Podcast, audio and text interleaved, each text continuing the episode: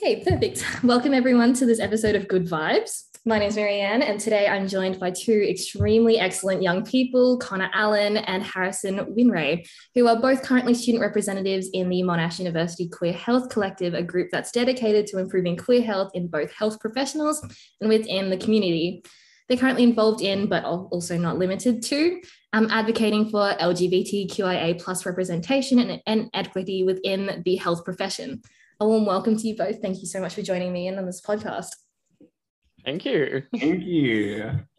Hey, so um, just to start us all off, my introduction is probably super, super subpar compared to um, you both introducing yourselves. So please tell us a little bit about yourselves. Sure, um, I'm happy to jump in. So I'm Connor. I'm a fourth year undergraduate graduate uh, med student at Monash, rotating through my psychiatry rotation at the moment. And I identify as a, a cis gay man. I use he, him pronouns. Um, let's see. Outside of that, I'm a huge Barbra Streisand fan. Um, can't wait for musicals to come back. And honestly, if you can make a good Long Island iced tea, you will, yeah, please me. So that's me. And uh, hi, my name's Harrison Winrow, and um, I'm just a little baby first year postgrad med student. Um, so I grew up in a farm in Northeast Victoria, some country boy. Um, and yes, also love a Long Island iced tea. Um, and yeah, same goes. I cis, identify as cis man, use he, him pronouns, uh, identify as gay. And yeah, that's pretty much me in a nutshell. Oh, and I like photography. It's probably a fun fact. Perfect. So obviously, this podcast is going to be more focused on the sexual health aspects. However, um, I do propose that sexual health and queer health are both extremely intrinsically linked, and they can't necessarily be separated. So, would you both agree on that? Yeah, I'd say there's definitely a lot of overlap. Absolutely. You know, so much of my queer identity is linked to who I am sexually in my sex life. So, absolutely intrinsically linked. So to begin, do both of you have any like personal anecdotal experiences within healthcare in regards to your sexual health? Yeah, um, I remember I I remember I saw I've had two sort of occasions. Um, one specifically related to um, like my uh, sexual identity as far as being gay, and one just in a general sort of sexual health um, experience with a doctor. So um, one thing I like to do is I just like add STD checks to my blood work whenever I get them done, even though I probably have no reason to be worried. Like I'm in a committed relationship, but I just do it just because why not? Um, and I remember my doctor when I asked for like chlamydia and like gonorrhea, I just asked for the full lot.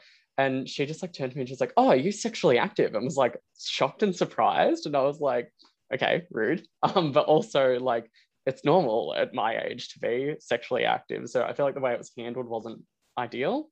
And then same doctor actually, I went back and um because I was worried, I was concerned that I might have had a UTI and just wanted to get it confirmed or treated. Um, and then yep, she got everything sorted, walked out of the room, and then she walked back into the room after our initial like conversation and she turned to me and she it was again very abrupt but it was like along the lines of oh are you gay? Or like are you homosexual? But like even the tone she said it was just very so abrupt. And i was like really taken aback even though i don't mind answering that question. So yeah they've been my two probably most memorable experiences. Yeah absolutely. And look i've I've had so many encounters, you know, with healthcare, both as a student, but also as a patient in terms of uh, my queer identity and my sexual health. So um, one thing that comes to mind is as a patient actually, and you know, um, when you're on PrEP as a medication, you do have regular sexual health screenings. And I remember going to one uh, particular screening where the, I think it was my doctor, it was a new doctor, um, and he asked me if I had been engaged in oral or uh, vaginal sex. And I said, I sort of just looked at him I said, honey, um, you know, I, I engage in anal sex and oral sex. And he was sort of taken back. He was like, you know, it's sort of distressing that, you know, GPs are taken aback by these sort of questions. I mean, it's, it's also the fact that applying to the context, I am here for a PrEP script and PrEP screening. So, you know, I think it's really important, uh, you know, particularly myself as a med student and those in my cohort as well, that we keep an open mind and we do ask questions without making assumptions. I think that's sort of one of the biggest things that have made me, um, as a queer patient, feel at times, um, and not purposely, but at times, you know, yeah, not fully navigated appropriately. And another instance, um, I suppose, as a medical student, I, I remember having a um, entering my one of my first days in fourth year and uh, on my women's health rotation, and just being very scared and very afraid, and you know, totally new territory in terms of fourth year being placement, and last year was not placement and having a queer identifying registrar um, actually made such a big difference. And, you know, I think having queer role models in healthcare really does sort of empower us to have something to strive for, but also have something to sort of connect us as a community within the profession for sure. Yeah, absolutely. And evidently, from both of your examples, or actually the many examples that we've brought up already, there has been a lot of failures within the healthcare profession regarding care for patients coming in with sexual health dilemmas, and especially patients with, um, who identify as queer in health. Um, do you see any other areas that really need improvements in the healthcare industry in regards to these at all? Sorry, that might be a little bit unclear. Let me just rephrase that question. Um, so we've mentioned a couple of failures. Um, are there further areas in which you feel that improvement could be sought within healthcare regarding queer health and sexual health? Yeah, I mean, one that jumps out to me is uh, at the medical student stage, actually, sort of uh, educating students properly about you know issues that queer individuals face. And I'm not talking about the stock standard once a year gay men with HIV lecture. You know, let's actually delve into the healthcare of trans patients and gender diverse patients and the mental health side as well. I think there's so much there that really needs to be augmented in our curriculum um, because we, are, you know, even now I'm in my fourth year and I'm a queer person and I still feel unprepared and unequipped to deal with some certain scenarios coming out of med school. So that's an area that I think needs improvement for sure. Yeah. Um, I must say, like getting to um, postgrad studies, I can notice a real clear difference in terms of the uni making a bit more of an effort effort with representation. Um, like in stems for questions or like different scenarios they give us, they do try to include um, you know, different pronouns or they'll include same-sex couples. And um, so they try to be a little bit more inclusive. But again, that's something I've only really noticed in postgrad. Um, and I think adding it more of that to just general discussion, like like Connor said, it's not just a once a year topic, you know, it's an everyday thing that should be brought up. Um, and so the more we talk about it, the more it becomes a normalized topic. Like it's no different to talking about heterosexual health, um, sexual health. Um, and so, yeah, and I remember like um, in undergrad, like we did consent and all that, and it is always just a male and a female. That's the only context it's ever brought up. Um, but yeah, so I think just talking about it more, representation. yeah, yeah, absolutely. Totally agree.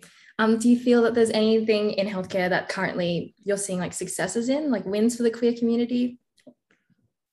Yeah, for sure. I, I think uh, Harrison touched on these briefly. Um, is that there is an active and a genuine effort to improve inclusivity, and you know I've seen this translated into my clinical placements as well, which are not so centralized, but having at the moment my senior registrar is you know an open ally, and there are a number of different initiatives that the hospital and the university sort of cooperate with to improve inclusivity. Um, and you know, I think we are getting there. I think it feels painfully slow at times and in some areas, but you know, we are getting there. And I think we should be excited about what the future holds for sure. Amazing. Um, so, something that I found really, really distressing while um, I was researching a couple of the stats in regards to sexual health and queer health um, was that there were significantly poorer health outcomes for queer individuals. So, um, particularly in a sexual health context, queer individuals are still propor- disproportionately impacted. So, examples of these include high prevalences of STIs and bloodborne viruses such as syphilis, HIV, chlamydia, gonorrhea, hepatitis, and shigellosis um, in addition to like all of the stigma and discrimination that they already face in healthcare settings, which I assume would have a really significant impact on like health seeking behaviors as well in the community. So, um, how well do you think?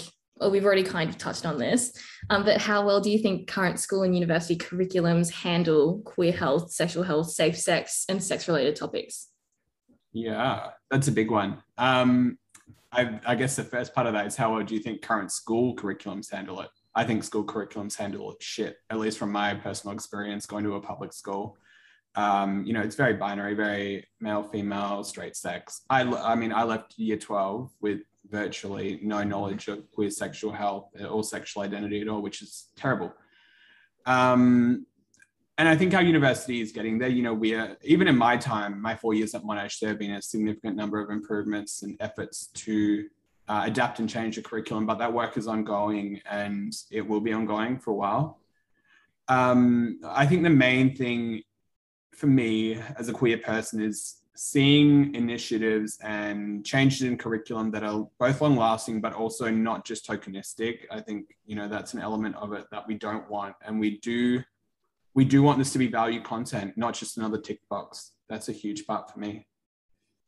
Yeah i suppose I, i've had a very similar experience like the school curriculum. My god so many areas to improve. Um same as connor. I left not only not having a um, idea of um, sexual identity um, and no discussion of queer related health topics. But I, I, know that my school, even in terms of sexual health in general, it was sort of yeah, bit half half. Safe sex again, bitish. Um, I remember having friends being like, "Oh no, like I won't get pregnant." He pulled out, or like even the whole why do gay people and that use condoms? Like it's not like they can get pregnant. Like my god. Um, so leaving school with those like and they were discussions i had in year 12 and you'd think by the age of where you're coming to 18 and stuff you'd think you'd have a bit more of like there would be better education around sex related topics but it just really didn't sink in for a lot of people and i noticed there was a real lack of those sort of discussions as we got into the older years it's almost like the school thought oh okay we gave them the birds and the bees when they were younger we don't really need to cover it again when they're older like my school didn't even really cover consent like I didn't hear about consent and what proper consent is and everything until I got to first year uni and I was living on res where they make it a really good um, a good effort to discuss what consent is and everything. But even then, it still lacked that queer health, sexual health aspect. Yeah. Absolutely. Yeah. And you know, it comes back to I find really interesting is all of my sexual health teaching at school was done by phys ed teachers. Um, and it would actually be great to have you know people that specialize in sexual health or queer health to come in and speak to us i mean the, yeah it wasn't so long ago that i was a lost 15 year old you know so definitely Yeah, I totally agree as well. I have a slightly different experience. I came from a private girls' school in Metro Melbourne, and still the sexual health education and the queer education was extremely substandard compared to all of the resources that we could have potentially had in that area. Mm. So we probably don't only had like one workshop over what five years yeah. discussing queer health and discussing pronouns and everything, which was, I guess, in a sense progressive, but it's still not enough. And then we barely had any discussion on safe sex practices barely anything on STIs, and I didn't even know how to put on a condom in high school. So, yeah, absolutely. Mm. Yeah. Um, how about within university? So, I guess um, Harry, having gone through medicine now and also pre medicine, how do you find the sexual health and queer health related topics, if I guess just like queer and sexual topics um, in university? Yeah, again, like I said earlier, I find postgrad to be a lot. It, it's making a more genuine effort. And it's also something I've noticed a lot more, like being within the community. I noticed the efforts a lot more. And in undergrad, it was like, we're an inclusive university. Like it was a very general sense of inclusion. But I find that postgrad, they make sure to touch on different minority groups and make sure that we're made aware of um, the issues that affect each of those groups. Um, I think the biggest thing that I've noticed coming into postgrad was they try to really connect the community that they're talking about. They that like they try and give students exposure to people within that community. So for example me i got um, involved with the queer, queer health collective group because we had a lecture given by people within that group. And they said you know here are our contact details. Like they made a real big effort to um, open the door for communication and it was a very open forum that's the other thing that's really stands out is that when you get to postgrad it's an open discussion people are often afraid to ask questions but they make it very clear, like, you know, that we are all learning. Like I there are definitely areas where I would need to improve my knowledge, even within my own community. And so that's something I've noticed a lot in postgrad that those efforts are being made more and you get to talk to people who are a lot more diverse. It's absolutely amazing. I'm so glad that we're actually moving forward with this because I just feel like the progression has been so, so painfully slow. And we know that this has been a really important topic for ages and it's only taking us decades of time to get to where we should be in terms of queer health and sexual health. Um, so, just a final question um, How do you feel sexual health and queer health could be improved overall within the community? So, like, how can we integrate it better into our social societies? Yeah, that's huge. That's a huge question. um, I mean, I think a great place to start would actually be going to looking at what causes the discrepancies in queer and sexual health um, from the rest of the community. You know, there is so much, so many modifiable factors that start at home, and start at school, and start, you know, when you're growing up. I think education and shifting societal attitudes to continue to sort of break down stigma against queer individuals will be huge in that. Um, and then on the other side, making sure that our health professionals are fully trained and competent in uh, queer and sexual health related issues, you know, not just one quiz in, you know, their four year degree. It needs to be an ongoing and assessed um, and something that's held accountable, I think, absolutely. Yeah, I think um, kind of bringing up the modifiable stuff in childhood. Um, last semester, I actually chose to do this. We had a um, an assignment on how social factors influence determinants of health. And so it was interesting, Marianne, you bringing up the um, that the queer community often has worse, worse health outcomes. And during the research that I did for that, I found that a lot of it is due to not having a fixed sort of sense of community when they're younger, because even racial minority groups, even though they're um, there's racism and they're often stigmatized against, they have one another. It's a very strong sense of, you know, we're being stigmatized, but at least we've got our own community. Whereas that's often a thing that's lacking for a lot of queer people. And that is in part the way that um, society is and the way that they're brought up at home. Um, and another, it seems so simple, but another area that I think is very important that is kind of something that healthcare professionals can change almost immediately would be I've remembered searching up GPs and trying to pick one that I might want to go to at a certain clinic and they've had in their profile like interested in men's health, interested in women's health.